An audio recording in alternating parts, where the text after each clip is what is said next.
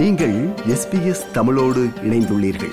SBS dot com dot AU forward slash Tamil எனும் இணையத்தின் மூலம் மேலும் பல சிறப்பான நிகழ்ச்சிகளை நீங்கள் கேட்கலாம். ஆஸ்திரேலியாவின் முன்மொழியப்பட்ட வாகன திறன் தர நிலைகள் புதிய கார் வாங்குபவர்களுக்கு அதிக விருப்ப தெரிவுகளை வழங்குவதுடன் சந்தைக்கு மிகவும் மலிவு விலையில் பூஜ்ய உமிழ்வு வாகனங்களை கொண்டு வரும் என்று எதிர்பார்க்கப்படுகிறது. உமிழ்வு தர நிலைகள் அறிமுகப்படுத்துவதன் மூலம் ஆஸ்திரேலியா இறுதியாக உலகின் பிற நாடுகளுடன் இணைகிறது. இதனால் ஓட்டுநர்கள் வருடத்திற்கு சுமார் ஆயிரம் டாலர்கள் வரை எரிபொருளில் சேமிப்பார்கள் என்று தெரிவிக்கப்படுகிறது. பெட்ரல் அரசின் அரசின் புதிய வாகன திறன் தர நிலைகள் நேற்று ஞாயிற்றுக்கிழமை வெளியிடப்பட்டன. அரசின் புதிய வாகன திறன் தர நிலைகள் எந்த வகையான கார் அல்லது யூட்டை மக்கள் வாங்கலாம் என்பதை கூறாது.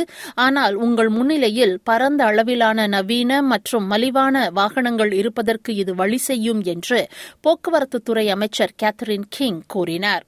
அமெரிக்காவில் புதிய கார்கள் ஆஸ்திரேலியாவை விட சராசரியாக இருபது சதவீதம் குறைவான எரிபொருளை பயன்படுத்த பயன்படுத்துகின்றன அரசின் புதிய வாகன திறன் தர நிலை மாடல் இரண்டாயிரத்தி இருபத்தி எட்டாம் ஆண்டுக்குள் ஆஸ்திரேலியாவை அமெரிக்க தரத்திற்கு கொண்டு வருவதன் மூலம் ஓட்டுநர்களுக்கு ஒரு வாகனத்திற்கு ஆண்டுக்கு ஆயிரம் டாலர்கள் மற்றும் வாகனத்தின் ஆயுளில் பதினேழாயிரம் டாலர்கள் வரை சேமிக்க வழிவகுக்கும்.